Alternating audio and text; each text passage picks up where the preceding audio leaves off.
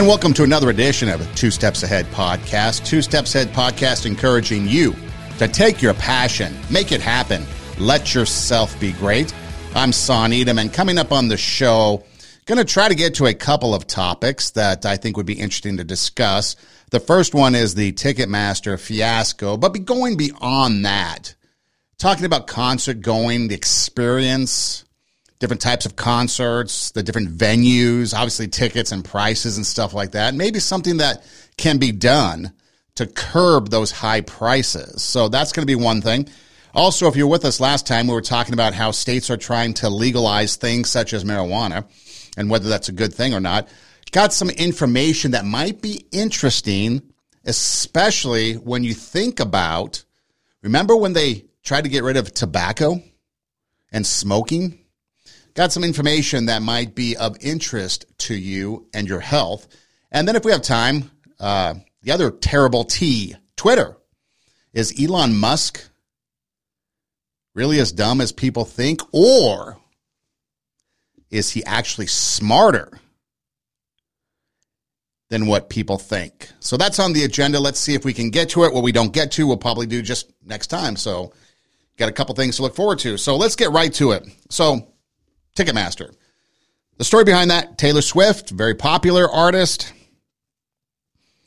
put her concert tickets on sale for this tour coming up in uh, 2023 that's starting probably pretty soon ending i think in los angeles sofi stadium in 2023 of august or august of 2023 and so the system crashed. A bunch of swifties is that what they call them Swifties were online waiting for hours upon hours to try to get concert tickets, which originally was supposed to be going on sale for the price of maybe $49 in the upper arenas, the upper bowls, the 3 400 sections, to maybe 449 for the more expensive seats. However, the system crashed because of demand, first of all, and then there was the price. Apparently, there's some system maybe that is a tiered system depending upon the desired ticket price or maybe the demand, I guess you could say,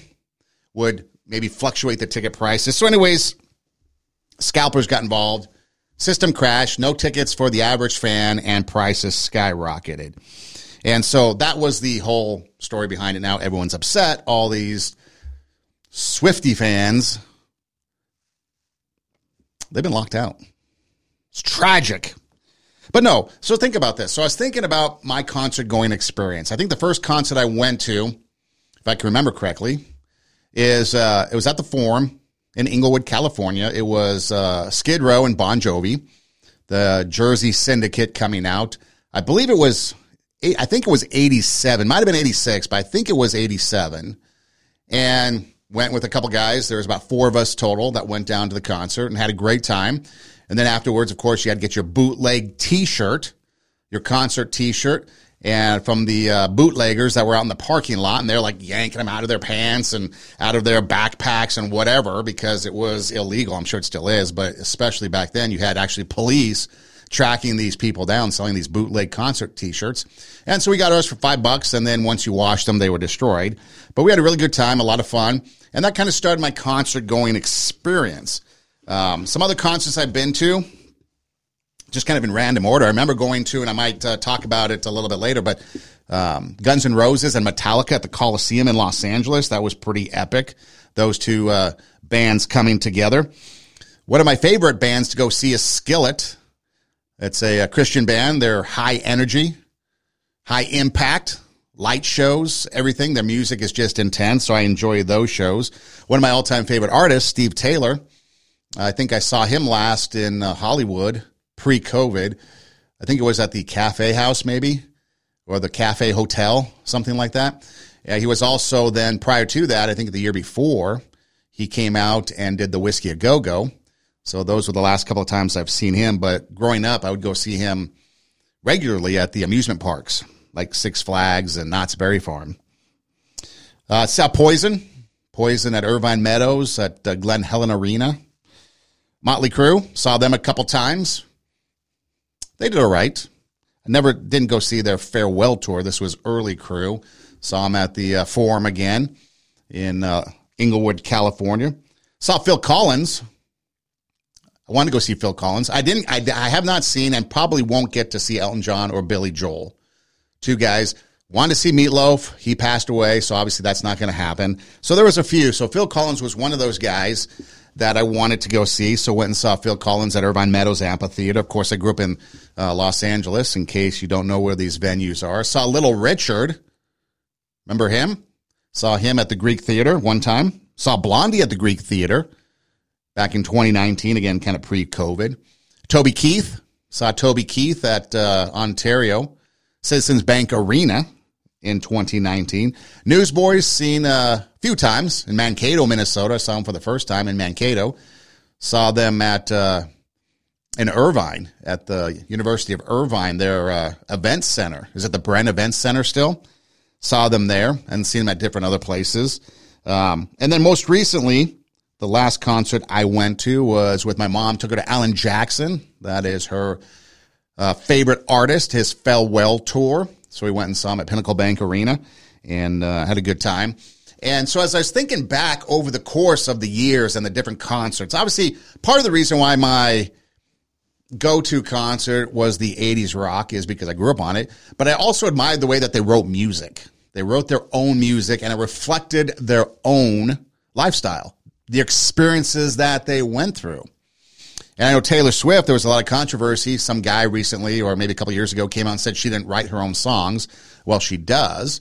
So maybe that's the appeal that she's writing her own music. When it comes to country music, there's a lot of songwriters that write songs for the artists, which I'm fine with because it allows other people then to write music. So, for example, I believe it was The Dance, Garth Brooks.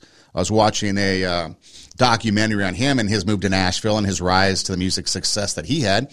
And I believe there was a, a writer that they were talking about or interviewing, a songwriter.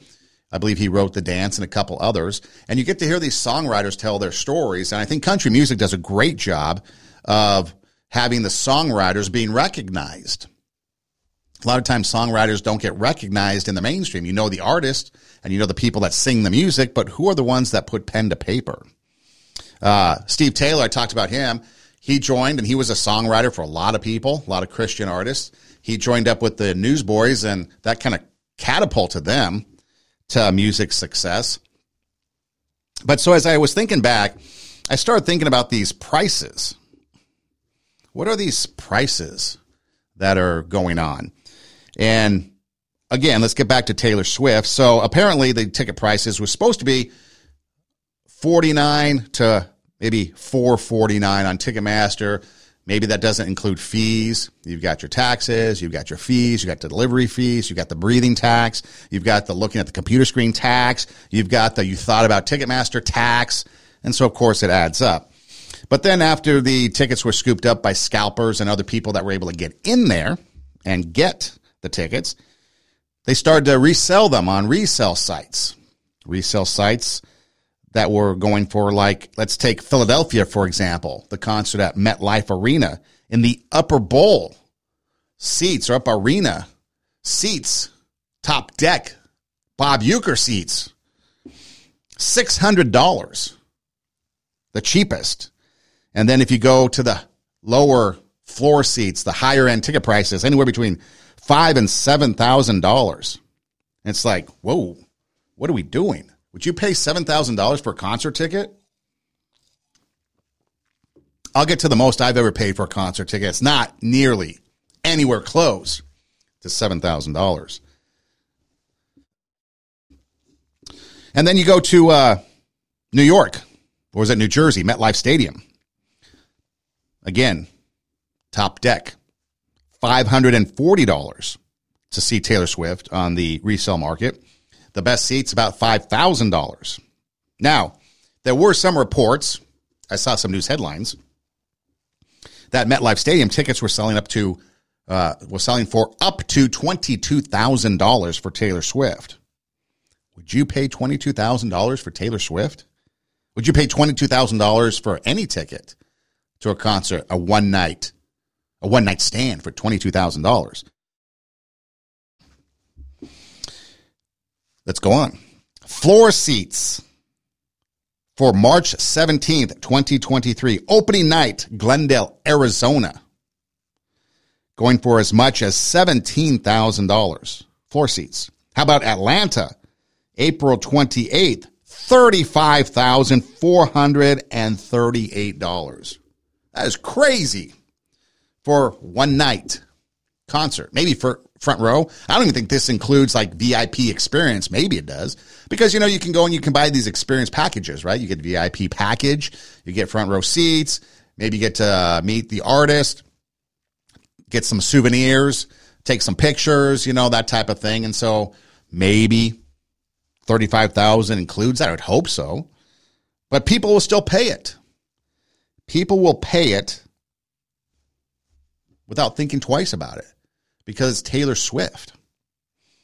Now, I told you the most I think I paid for a ticket. I can't recall exactly, but I think it was the most recent one, Alan Jackson. I believe it was over $200 a ticket. And it's because, one, it's his last concert. He's retiring, health issues, so he's not going to really tour anymore. And so it's my mom's favorite artist. Second time I've taken her to see Alan Jackson. And so you kind of have to pay a little bit to go see it, especially since this is kind of the last time, right? The farewell tour and so went and paid uh, I think a, little over 200 for each ticket. Um, so again, would I do that regularly? Probably not, but because it was a special event. Now the concert before that uh, was Bon Jovi. They toured recently in uh, 2022, this past year, April. I think I paid 50 bucks for a ticket. Had pretty decent seats. The other thing too you got to keep in mind is as these artists grow older, are they really worth paying two, three hundred bucks for a ticket. So that's the difference. Because I'll admit, I like Bon Jovi. I've seen many of their shows, and I used to pay, which I'll get to in a minute, but I used to pay a lot more than 50 bucks a ticket to go see them. I wouldn't do that now. That's just the nature of supply and demand. That's the nature of the product that you're getting back. Now, they put on a great show, and I enjoyed it, especially their old music and the way they redid it to fit their talents and their abilities at their age now. You know, I'm paying to see them now, not paying to see them for what they were. I already did that, and so got to see uh, got to see them. So that's kind of a little difference. But remember back in the old days of going to these concerts, you would spend about eighty bucks per ticket, and then after I got a little bit older, had a career, started making a little bit more money, the ticket market changed a little bit. No longer did you have to just go stand in line and hope you got tickets. You got to actually go to a broker, for example, which then became what tickets are today, but a broker and they would have guaranteed seats. And so you pay a little bit more and then you would uh, now have what we have today. You can be a fan member and join a membership club, like uh, let's say Taylor Swift membership fan club. Get a membership to the fan club. That gives you early access. Did that with Alan Jackson had to buy, and I think that was probably why the tickets were on the average up over 200 because you had to buy a membership to get early access. I wanted to make sure that we got those tickets um, because you weren't weren't certain how quickly they would sell out on uh, the general release day. So again, you kind of play this game depending on the show you want, and maybe you don't, maybe you do it differently. But I was thinking back over the way that my ticket going experience, my ticket buying experience evolved. So first you started out by going to getting up early and going to the music store. Okay, whether it be Music Plus, Tower Records, uh, Warehouse, remember Warehouse Music, or Blockbuster Music, even. You get up early, you stand in line for hours, you get a wristband. Now, the wristband either had a color or maybe had a number on it, maybe had a color and a number on it. Then at some point, a random number would be drawn, and then the line would reform, starting with that number on the wristband, and you'd be the first ones in. And then it would go from there, and hopefully, then there'd be tickets left over by the time they called your name if you got the bad luck, the bad luck of the draw, which happened to me with Guns N' Roses and Metallica. So then you'd line up and then you'd go in and you'd say, I want two tickets. They'd tell you how much. You throw your money down, you get the tickets, and then there was a map that you would go to, and on the ticket, at least in my experience growing up, the ticket would say like 98X, and then you go look and see what 98X was on the venue seating chart map that was on the window display, and then you'd match up your tickets and you'd figure out where they were. Now, of course, you've got assigned seats that actually tell you which section, which row, and which seat. But that's how it was. And it was like a pure crapshoot. Could be a good seat, could be a bad seat. It did not matter. And so, like I said, one time I was at the Music Plus in Burbank, California, near the old Kmart, if you are familiar. It was Guns N' Roses Metallica. They had like about five or six shows. Eventually, got the wristband. My number was one of the worst numbers you can get. I was one of the last people standing. So eventually got tickets at the Coliseum. So you had like what, 600, 700,000, maybe more, maybe almost a million tickets sold for that. Five, six shows. Finally got my tickets and, um, went and saw the show. It's actually pretty good. Metallica was actually better than Guns N' Roses, in my opinion, during that uh, show. Axl was just starting to get a little nutty but uh, Metallica outperformed them in my opinion. But so I'm sitting there and I'm got the wristbands right, and so this group of people looked like it was a mom and a dad, a little bit older. I thought they were old people. They're probably younger than I am right now, but they brought uh, so it was mom and dad and a couple kids, including some little toddler, and they're handing out the wristbands and. Some people thought it was unfair that the toddler who can't go in on his own and get tickets had a wristband, but whatever. That's the nature of concert going. And so they kept running to the ATM and unloading their bank account, getting these concert tickets. And again, I don't specifically remember what concert prices were back then, what the ticket prices were, but you know, you're probably you're probably looking about 80 to 100 bucks per ticket for Metallica and Guns N' Roses, something like that. Maybe it was a little bit more. But again, you didn't really pick where you want to go. It wasn't like, I want floor seats, give me floor seats. You went in, you said, I want how many, they tell you how much, you give them the cash, they give you the tickets, and out you'd go, and you'd speed through pretty quick. And so then, um, that's how you did it. And so then nowadays, and think about that, I was thinking about that, that was part of the experience.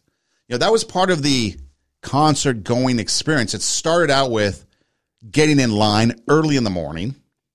Some people would pitch a tent like Black Friday and wait outside the music store then you had to get your wristband and your number.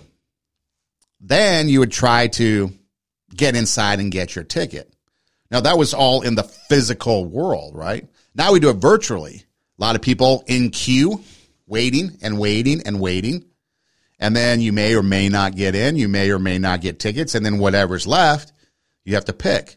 So I've taken that real world experience, which I fully enjoyed, did I like getting up early? No, but it was all a part of the experience. And then as you drove down, okay, let's say you were driving to Anaheim, California from Los Angeles to the, well, I guess it was the, the pond. Now it's the Honda Center. Maybe it's something else.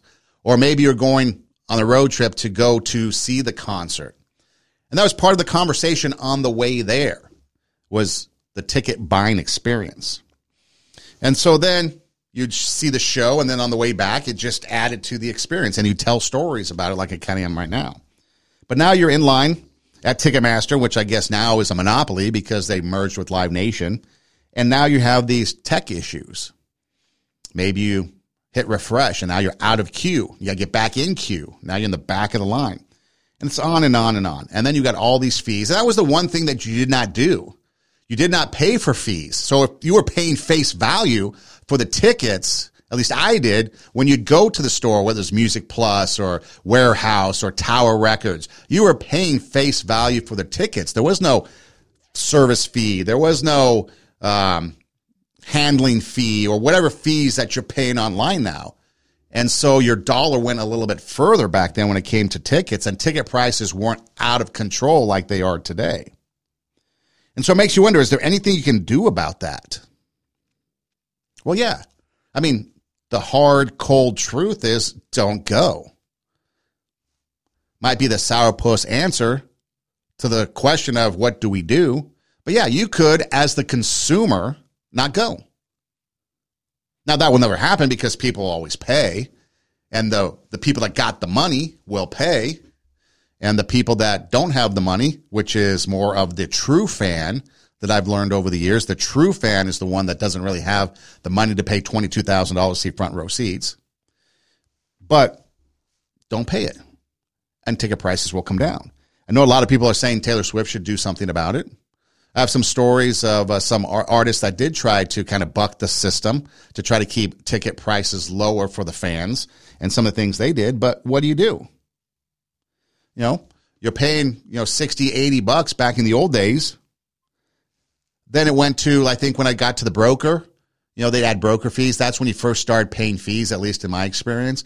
And so you'd pay 125 to 175 bucks a ticket because again, you would get a better seat. It seemed like when you go to Ticketmaster back then, you would get the upper arena seats, the crappier seats for the 80 bucks, right? And then now you're paying 125 and you got better seats, access to better seats, lower bowl if you're at the, uh, the forum, for example, or lower seating sections at Irvine Meadows Amphitheater or the Greek.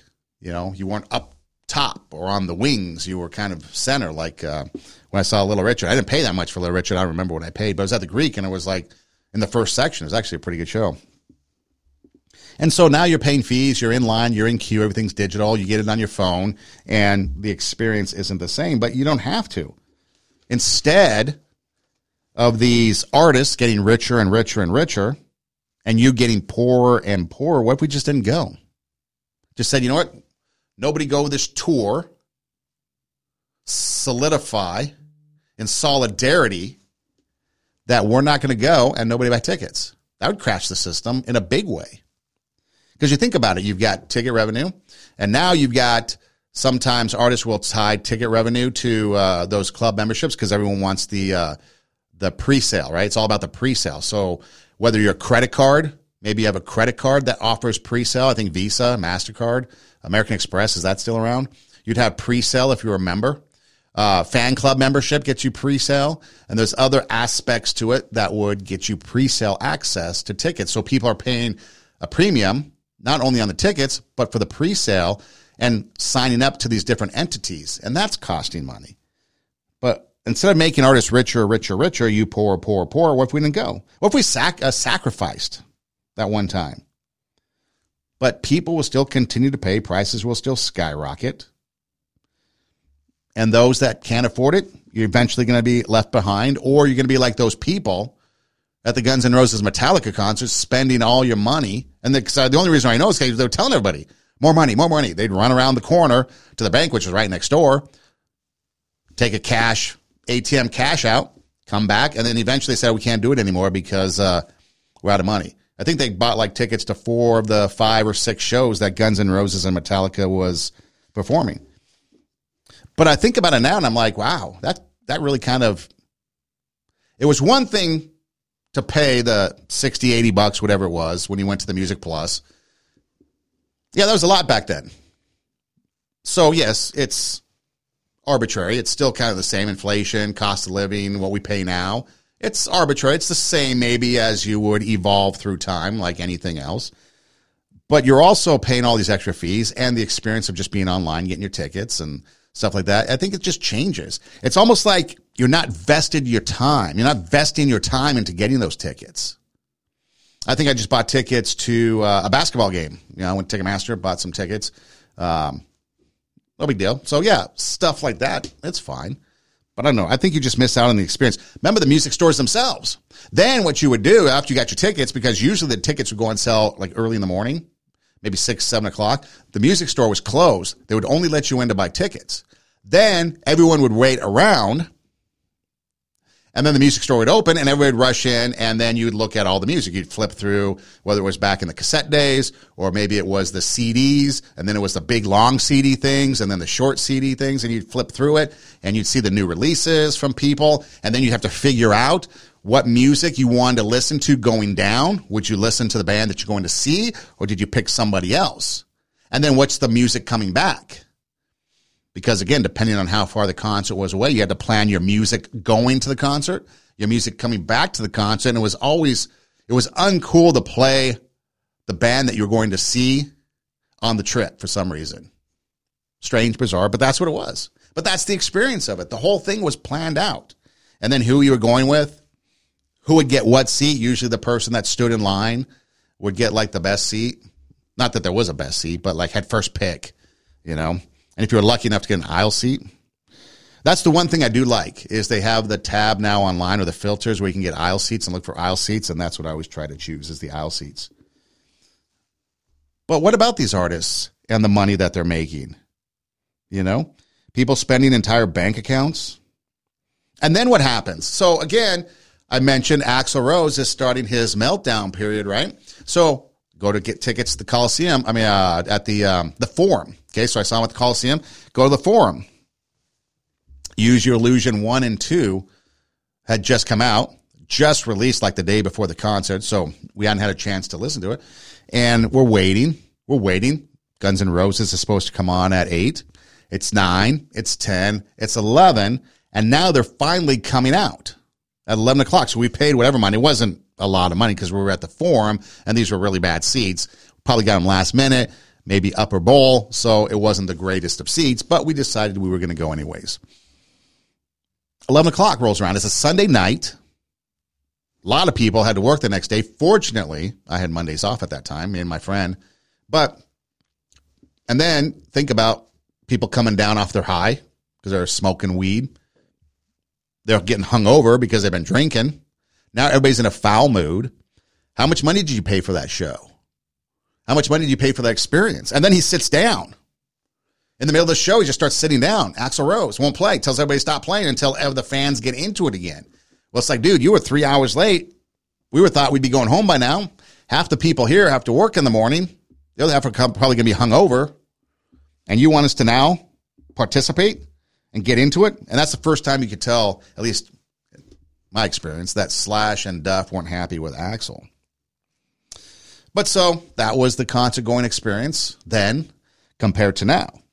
And if you really want to know what the concert going experience was like, you really want to talk to the OG heavy metal concert goers. This is what you do, ready? Southern California, Los Angeles, West Hollywood, the Sunset Strip. Go to the Rainbow Bar and Grill. They're on Sunset. Walk into Lemmy's Lounge. Have a seat. You'll see the OG ticket goers, the concert goers. There, still in their black leather and lace, probably 60, 70 years old by now, reminiscing about the old days of going to concerts and telling their stories. And you can ask them, what was your best show? And they'll tell you. And sometimes it's hardcore. And a lot of them lived in the area. Think about this. You had Gazzarri's, which is no longer there because of the 94 earthquake, but Gazzarri's, the godfather of rock. You had the Whisky a Go Go. You had all the other clubs there that were playing the Roxy, that bands and artists would come and play, and they would also go see them at those clubs. There was a, another, I think, uh, the Coconut Teaszer, I think it was, was another place. And then eventually you had the House of Blues, the Key Club, and some other places. But those are the OG concert goers that can tell you all kinds of stories on what they did in their heyday of concert going experience. But it takes away from it. And so, what have other people done? I mean, think about Tom Petty. Tom Petty, he canceled 460 tickets one time to stop scalpers. They were originally set aside for his fan club, but it got onto the third party, you know, the resale market, and tickets skyrocketed. So he invalidated them and then reopened them to his fan club, and fans, fans were able to get them at the reasonable price. I guess you had to have photo ID at pickup and uh, some different things like that. But Tom Petty took steps. Pearl Jam, when their uh, Vitalogy album came out, they tried to skip venues that were working with Ticketmaster. Say they would only go to non-Ticketmaster venues. Now all the major venues are tied in with Ticketmaster. For example, SoFi Stadium if you're going to perform at SoFi Stadium, you have to sell your tickets on Ticketmaster. That's why the NFL, Ticketmaster. And so they skipped 90% of their venues across the country did Pearl Jam. And they had to put all that stuff together, find places where they can have their concerts. They had to get chain link fence, uh, porta potties, you know, things like that. They had to plan it out. But 1995, they pulled it off. Rage Against the Machine reunion tour 2020 they decided to sell their premium tickets themselves.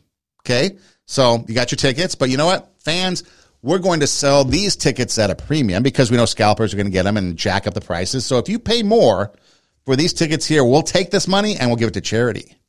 And that's what Rage Against the Machine did.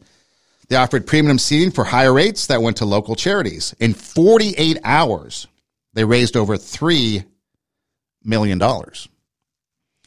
Now, uh, Taylor Swift, she, like I said, supposedly ending her tour at SoFi Stadium in Los Angeles, five nights, sold out. It broke the BTS record, which I believe is a K-pop, but uh, BTS for sold out shows of a 70,000 uh, person venue. So that's what if you do the math: 350,000 people going to see her in Los Angeles over five nights. I think uh, Staples Center or Crypto.com Stadium or whatever it is now in Los Angeles had a banner. Uh, I think it's still up there that had Taylor Swift. You know, had the NBA championship banners for the Lakers. They had the retired players: Magic Johnson, Kareem Abdul-Jabbar, Kobe Bryant had the LA Kings and their uh, Stanley Cup championships, their banners hanging, and retired players, Wayne Gretzky. And then you have Taylor Swift and her banner for most consecutive sellouts at Staples Center. Congress trying to step in now? Well, we all know they're going to muck that up. Because it's not a right. Think about it. It's not a right to go to a concert. It's a privilege, right? Yeah, it's out of control. Sure, it might be a monopoly, but big tech's a monopoly. They get drawn, you know, Congress says, hey, come talk to us all the time because of censorship, because of, you know, uh, canceling people, all this stuff. And then what happens? Big tech pays them off and Congress people go away. So I'm sure that might happen here. But again, it's like, why is Congress getting involved? Five most expensive sporting tickets ever sold. You think it's just music? Chicago Cubs, Cleveland Indians, 2016 World Series. The cost, $1.7 million. It was the first game of the World Series. The Cubs hadn't been there in 108 years. Obviously, it says a very select few paid the 1.7 million, but the average ticket price was $2,249 for that World Series game. Let's see the Super Bowl. XLVII, if you know Roman numerals, you could figure that out. Baltimore Ravens, San Francisco 49ers, $316,000. Floyd Mayweather, Manny Pacquiao, 2013, $204,000. Game seven of the NBA Finals in 2010 between the Lakers and the Celtics, $167,000.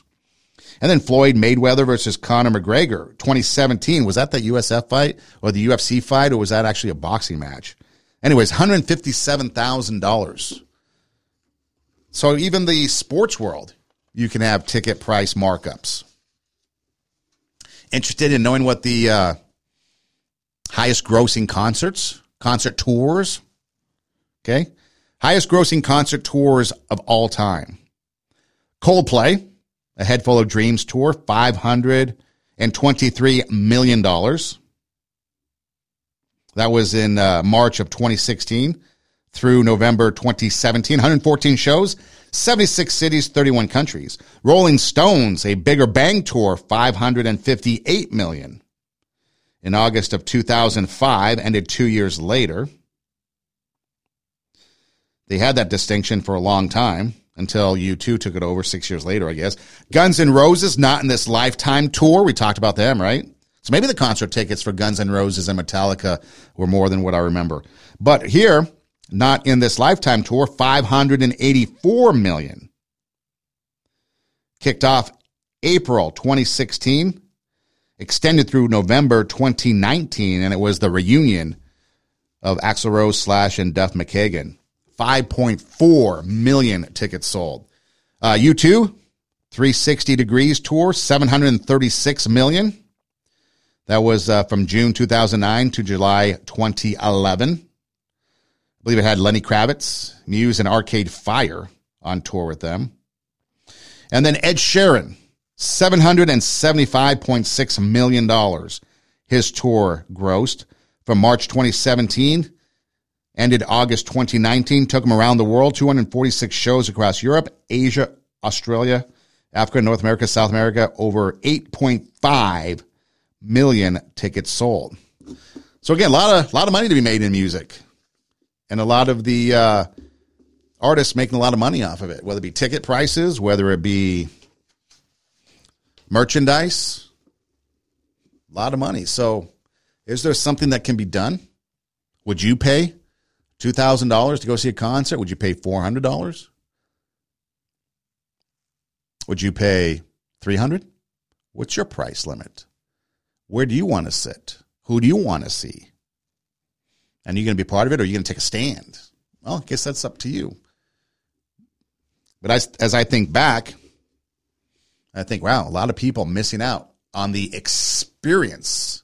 We've changed experience, we've exchanged experience for convenience.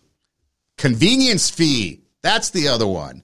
You got the convenience fee of buying your tickets online, and a convenience fee could be upwards of $12 added onto your ticket. So think about that.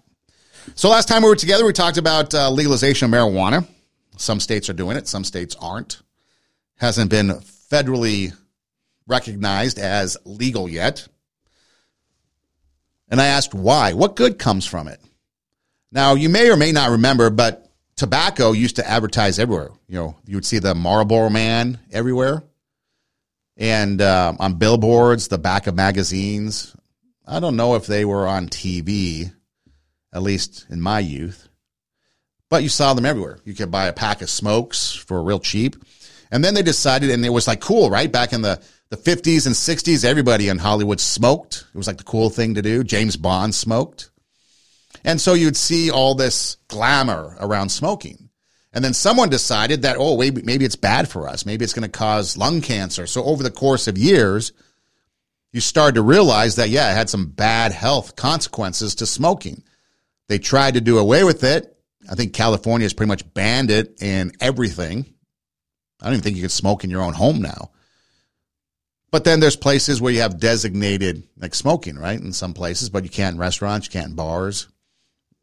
I think Vegas, you can still smoke in the casinos. In fact, you can because that's how I got away from wearing a mask when I went to Vegas during the pandemic. Was as long as you had a cigarette in your mouth or cigarette in hand, they didn't force you to wear a mask, but you had to be sitting at a uh, at a slot machine. You couldn't do it at the tables, only the slot machines. So I'd sit there and I'd play slots. I'd have a smoke in my hand, and I didn't have to wear my mask. When I didn't have a smoke in my hand, they came and made me wear a mask. But anyways, so we did away with smoking. It's now really expensive to buy packs of smokes, or at least it was. Um, and it was an effort to try to to keep people from smoking. Smoking's bad, lung cancer, stuff like that. Uh, legalizing marijuana. Okay. Headline: Smoking marijuana more harmful to lungs than cigarettes, according to a study out of Ottawa, Canada. Now, it's a recent study that suggests smoking marijuana might cause more harm to the lungs than smoking tobacco. Hmm. So, according to this Canadian study, they did uh, CAT scans, or I think it's CT scans. I think those are CAT scans.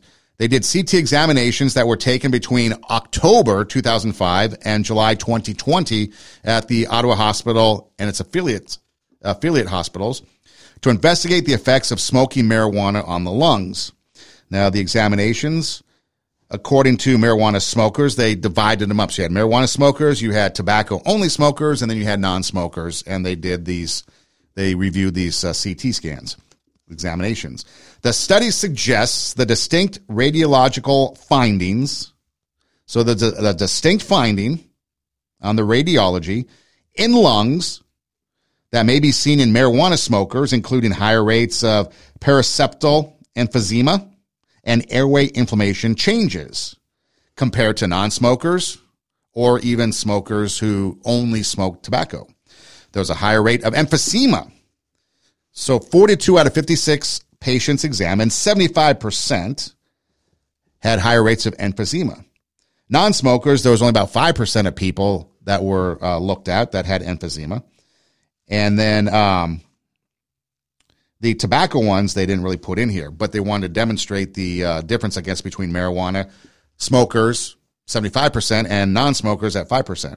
Emphysema, in case you don't know, is a serious lung disease caused by smoking, which is uh, damaging to the lungs that leads to a shortness of breath.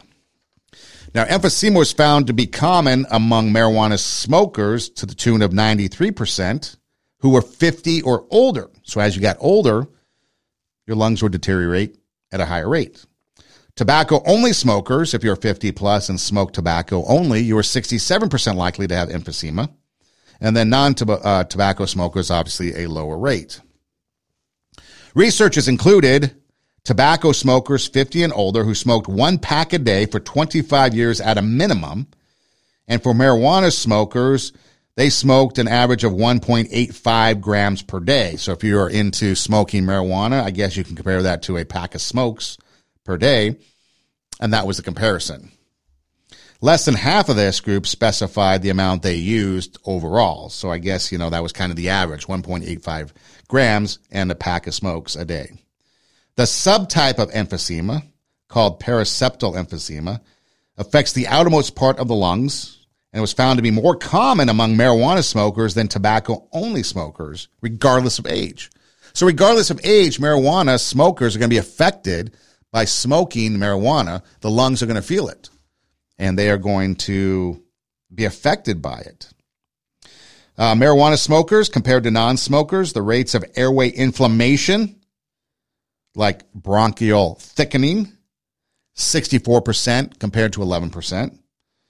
Uh, bronchiectasis, 23% to 4%. Mucoid impaction, 46% to 2%. So you see, smoking marijuana, according to the study, now granted, it is a limited study, but a study nonetheless of people that smoked marijuana, smoked tobacco, non smokers. And you could see non smokers obviously had the lowest rate of illness. Tobacco only had a moderate, obviously, uh, we all think tobacco smoking is bad, right? We did away with it. Couldn't advertise anymore. Couldn't appeal to young kids. Had to put it behind now the racks in the in the convenience stores behind the cashier. Couldn't have it out front under lock and key. A lot of states banned it, like California, but now you're legalizing marijuana. And the effects of smoking marijuana, according to this study, are probably worse than tobacco. Now, the study suggests that they go on and do more studies, that maybe other entities do studies, try to grow the study to a larger pool. But if you're starting out with just a sample in Canada of people smoking, and you're starting to see this trend of illness, lung illness, in this sample, I guarantee you this the larger the sample, it's not going to be the smaller marijuana smokers are getting ill. It's going to be the other way. The bigger the sample, more people are going to be sick, right? So why again are we trying to legalize marijuana? Why again are we trying to legalize a substance that according to a study will make the users have lung illness worse than tobacco smokers, you know, regular cigarettes. And we did away with those and taxed the hell out of them did everything we can to keep people from smoking. You can no longer smoke on an airplane, can no longer smoke in a restaurant. No, no smoking sections went away. But yet here, we're trying to promote something that, according to the study, makes you more sick or more susceptible to lung illness. Airway inflammation, like I mentioned, 64% to 11%. That's just inflammation. And it goes on and on. And when you sit there and you look at the study, every single category, whether it's age, whether it's the type of disease, lung disease, anything they looked at, it found that marijuana users had a significantly more increase in lung disease than tobacco smokers, than non smokers. Now, there's some areas where people might do both. Well, what if you're smoking both marijuana and cigarettes? What's that going to be like? Well, you could probably deduct with reason and common sense that your lungs are going away pretty quick. But again, so I ask, we talked about it last time, went into it in depth. It's episode 144. You can go back to um, our website, radiowarp.com, click on the uh, Two Steps Ahead podcast logo and look for episode 144. It should be right there at the top. You can listen to it. And you can see that a lot of states are trying to pass legalization. Some have. But if we did away with tobacco and cigarette smoking and did everything we can to make it look not cool, and we taxed it and tried to pass laws to keep people from smoking, this is non smoking only, then why are we passing and trying to legalize marijuana, a substance that, according to the study, has even worse effects on the lungs than tobacco smoking. Again, I ask, what good comes from it? And I guess the answer, if you follow it, follow the trail, would be the money behind it. That's just what it's got to be because obviously the health benefits aren't there. Now, again, we talked about last time, there may be some health benefits. And you go back again, episode 144, you go back and listen to it and go in depth a little bit more about it. But yeah, there might be some medical um, purposes in which it like kills pain and helps with chronic pain and stuff like that. So I get it. But just the common use, the recreational marijuana. Why are we trying to pass something that is more harmful than cigarettes and we did away with cigarettes? I have to ask you why. Something to ponder about. Elon Musk bought Twitter. Did you hear? The whole world erupted. Now all of a sudden, free speech is back and the liberals are going nuts. All of them threatened to leave Twitter, but they're still there. I'm leaving Twitter. Okay, go. Bye. Nope, they're back. They're still there. Okay, so everyone thought Elon Musk was a nut for buying Twitter. First, he bought it, then he backed out of it, and then they were going to force him to buy it. And then when he did buy it, remember they were going to sue him? They were going to sue him to to go through with the sale for what $44 billion. And then when he did buy it, everybody freaked out. He started bringing back people that were banned, like a former president. He did away with misinformation, fired a bunch of people. Apparently, there's a court in Ireland or the UK that is squabbling over whether or not he could fire some top executive. All this stuff going on, right? But lo and behold, November 27, 2022, Elon Musk provides some insight into his evolving plan for Twitter. After firing 65% of his workforce,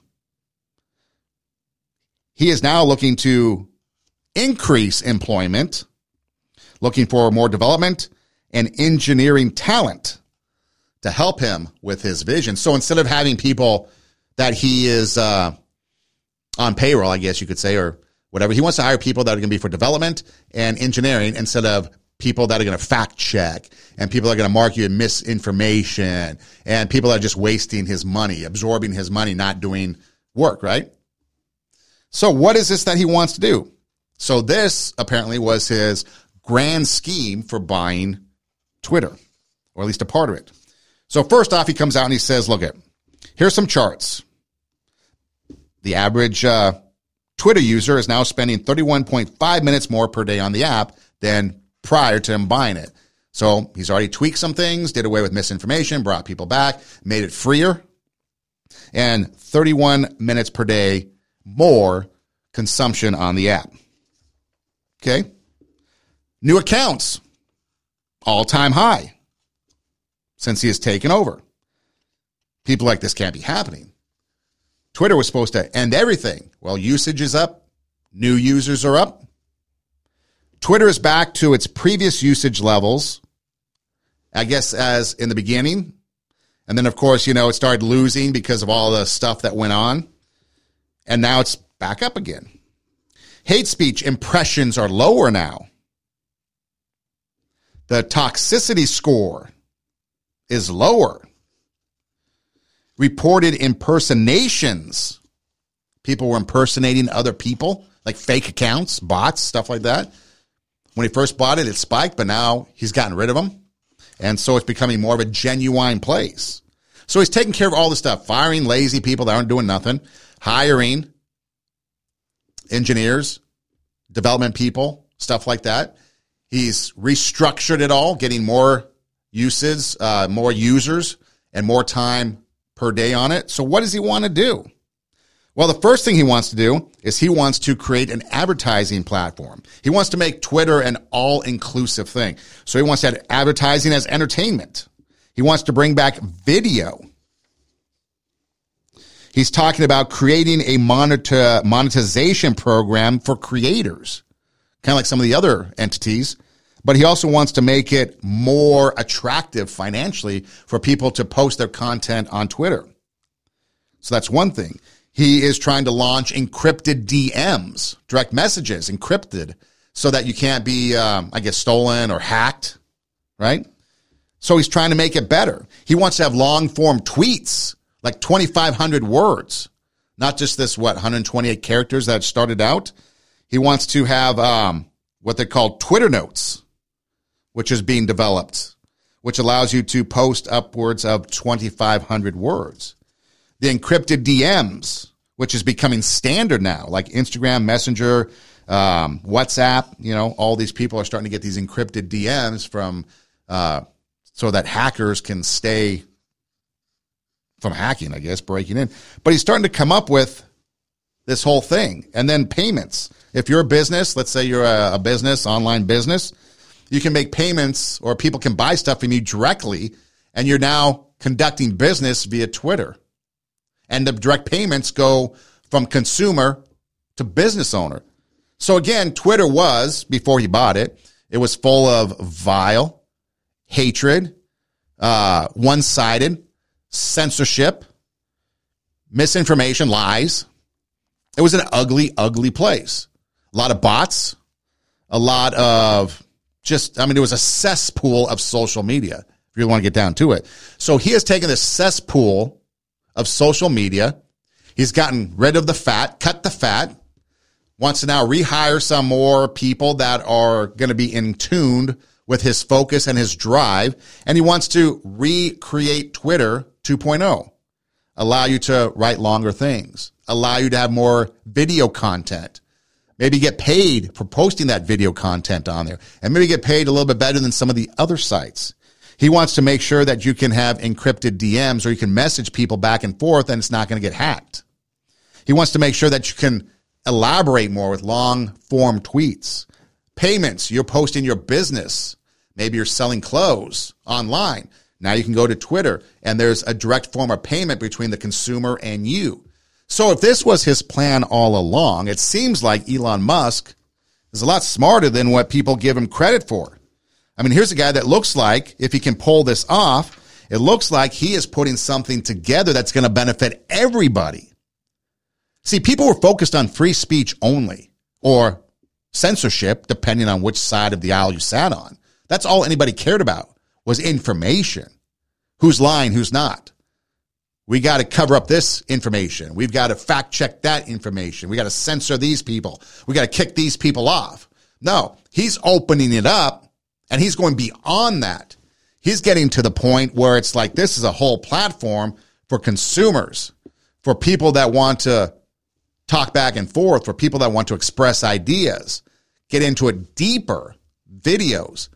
I mean, I don't really use Twitter all that much. I'll post some videos uh, of the show on Twitter, and that's pretty much about it. Maybe I'll post something here or there.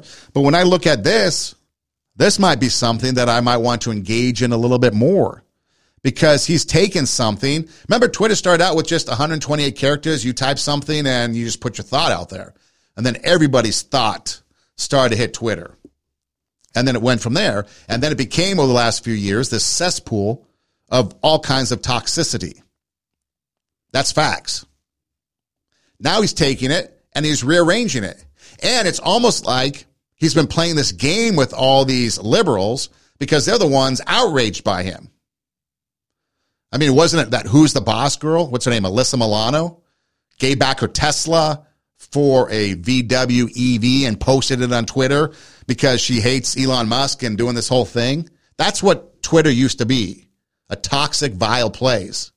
And now he's turning it around into something that is going to be beneficial well beyond just putting thoughts down and some videos and some polls. He's going to make this whole online presence that might be I was going to say might rival others, other platforms, but might be better and might be the platform leading content provider. Wouldn't that be something? So the guy that has Tesla, amongst other things, right? The electric vehicle, smart guy, you know, worth a lot. He did not throw down $44 billion or whatever it was just to smack liberals upside the head and bring back free speech. I think he had this planned all along and he laid it out. And what's happened since he's taken it over? He's cut the fat. Usage is up. More users using the platform. people coming back, and now he has a vision for what it's going to be in the future, and that's what he's trying to drive for. That's what he's striving for. So when you take a look at things and you step back and you start taking in what's happening on Twitter, it makes sense. He actually had a plan. So all the naysayers, he's just put them to rest, put them to bed because he had a plan. And this is something that's going to be able to benefit everybody. And the ones that maybe walked away, that don't use it as much anymore, maybe never did, maybe we start using it more. I'm going to definitely look into it and see how it can benefit me connecting with you. Because I just don't post any old thought. I use it mainly show related stuff, podcast related stuff, but maybe we can engage a little bit more with it. Definitely something. Maybe I can put some notes out there on the show, put some things in writing, 2,500 words, get more engagement, more conversation, more truth out there. So Elon Musk had a plan, and it looks like it's a good plan. I look forward for things to come from Twitter 2.0. This is Two Steps Ahead podcast, encouraging you to take your passion, make it happen, let yourself be great. I'm Son Edom. Like we talked about on the show, you look at things. I mean, you look at Taylor Swift and you look at Ticketmaster. We've given up a lot of things in life, and some people don't even realize it. You know, you're too young to realize the experiences that we had growing up when we did not have the conveniences nor the convenience fees of online, of technology. We had to go and we had to invest our time, our being, our person into the ticket buying and concert going experience. Now we've got convenience. We can do it online. We take a look at what are the things that we are legalizing in our states and how does that compare to things that we got rid of? Marijuana. Apparently, according to a study, it looks like it has some negative effects on the lungs, maybe other health issues worse than tobacco. And we got rid of tobacco. Is that something that we should be looking at here in deciding? Or are there too many people out there now using the product that we can't? And we're just going to let it go? Or do we have to go back to what we did and look at smoking in the 50s and 60s was glamorous, popular, but the health benefits, cancer, all this other stuff. Remember, we just went through a pandemic where everyone was forced to get vaccinated so they could be healthy. We're talking about health, right? Is marijuana really healthy? Do we need to go back and look at only the medicinal benefits and focus on that and take away the recreational? Something to look at. And then what about the platforms that we use for social media? I mean, we always talk about raise the standard, bring out your inner greatness, inspire and motivate others. Looks like Elon Musk is doing that with Twitter 2.0. Looks like he is raising the standard of the platform providing more opportunity for people to engage and to use it. It's inspiring others to get back on there and maybe use it for a greater good. We'll see. But those are the type of things as we look forward to the future that we need to be discussing. How can we make lives better for ourselves, for our communities, for our neighborhoods? Maybe legalizing marijuana isn't the best thing to do because of the health. Maybe having other people Maybe we need to take, take a look at other big tech platforms, see about what we can do to change them. There was a 60 Minutes, I don't watch 60 Minutes, but there was 60 Minutes not too long ago that had a thing on big tech. And I think his name is Tristan or Tristan. He was a part of the early parts of uh, social media. He was on there. And again, he was a part of establishing social media. I think Facebook.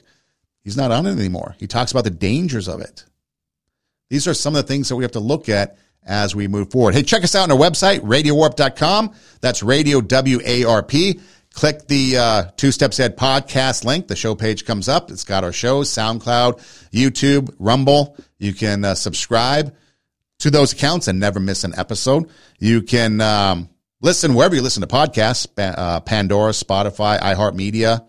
Um, you can just internet search us, TWO, Two Steps Ahead. We pop up. Instagram, TWO, Two Steps Ahead podcast, or just say, hey, uh, hey Google, hey Siri, hey Alexa, play TWO, Two Steps Ahead podcast, and we pop up. Hey, thanks for listening. Do tell a friend, take your passion, make it happen. Let yourself be great. I'm Son Edom, and this is Two Steps Ahead podcast.